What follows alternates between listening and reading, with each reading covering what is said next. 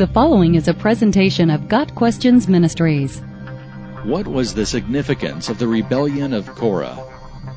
The story of the rebellion of Korah is recorded in Numbers chapter 16.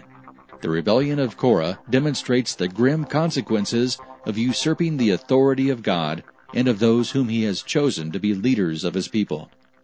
Korah was the oldest son of Izhar, who was the son of Kohath of the tribe of Levi. Korah then was of the same tribe as Moses and Aaron. He led a rebellion against Moses and Aaron, accusing them of exalting themselves above the congregation of the Lord. Korah was not alone in his charge. He gathered 250 other men to challenge Moses' authority as well. You have gone too far. The whole community is holy, every one of them, and the Lord is with them.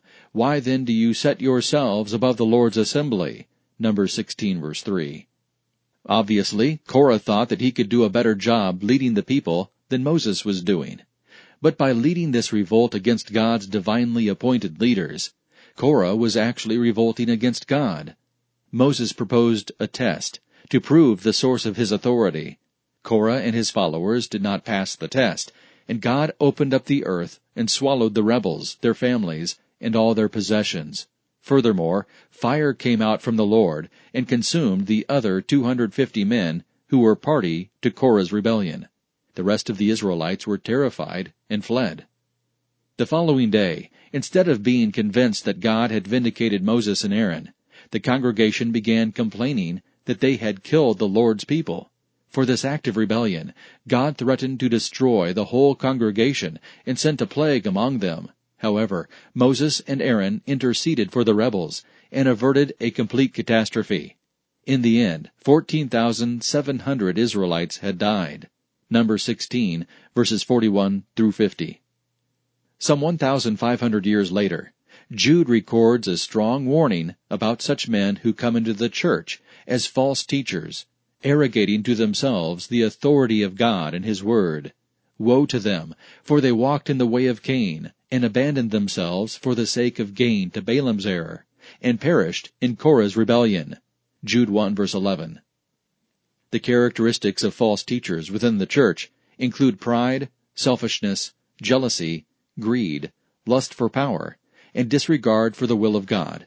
Just like Korah, today's false teachers disregard God's plan and are insubordinate to God's appointed authorities.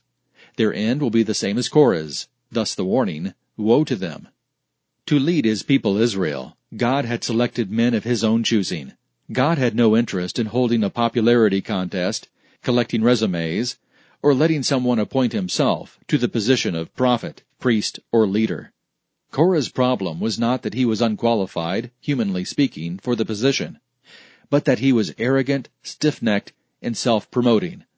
Korah, attempting to install himself as the leader, ironically claims that Moses set himself above the Lord's assembly. It's a classic case of the guilty person accusing someone else of his own misdeed. But God did not call Korah. He called Moses. God calls whom he chooses and equips them for service. God's true leaders, the elders and pastors of the church, who shepherd the flock with humility and care, have an accurate understanding of the scriptures such men submit themselves in humble adoration of Christ and His Lordship. They recognize the truth of Jesus' proclamation, I am the way and the truth and the life. No one comes to the Father except through me. John 14 verse 6. Most importantly, the true leaders of the church are called by God to their office.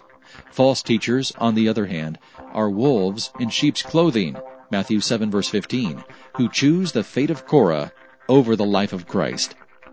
Got Questions Ministry seeks to glorify the Lord Jesus Christ by providing biblical answers to today's questions. Online at GotQuestions.org.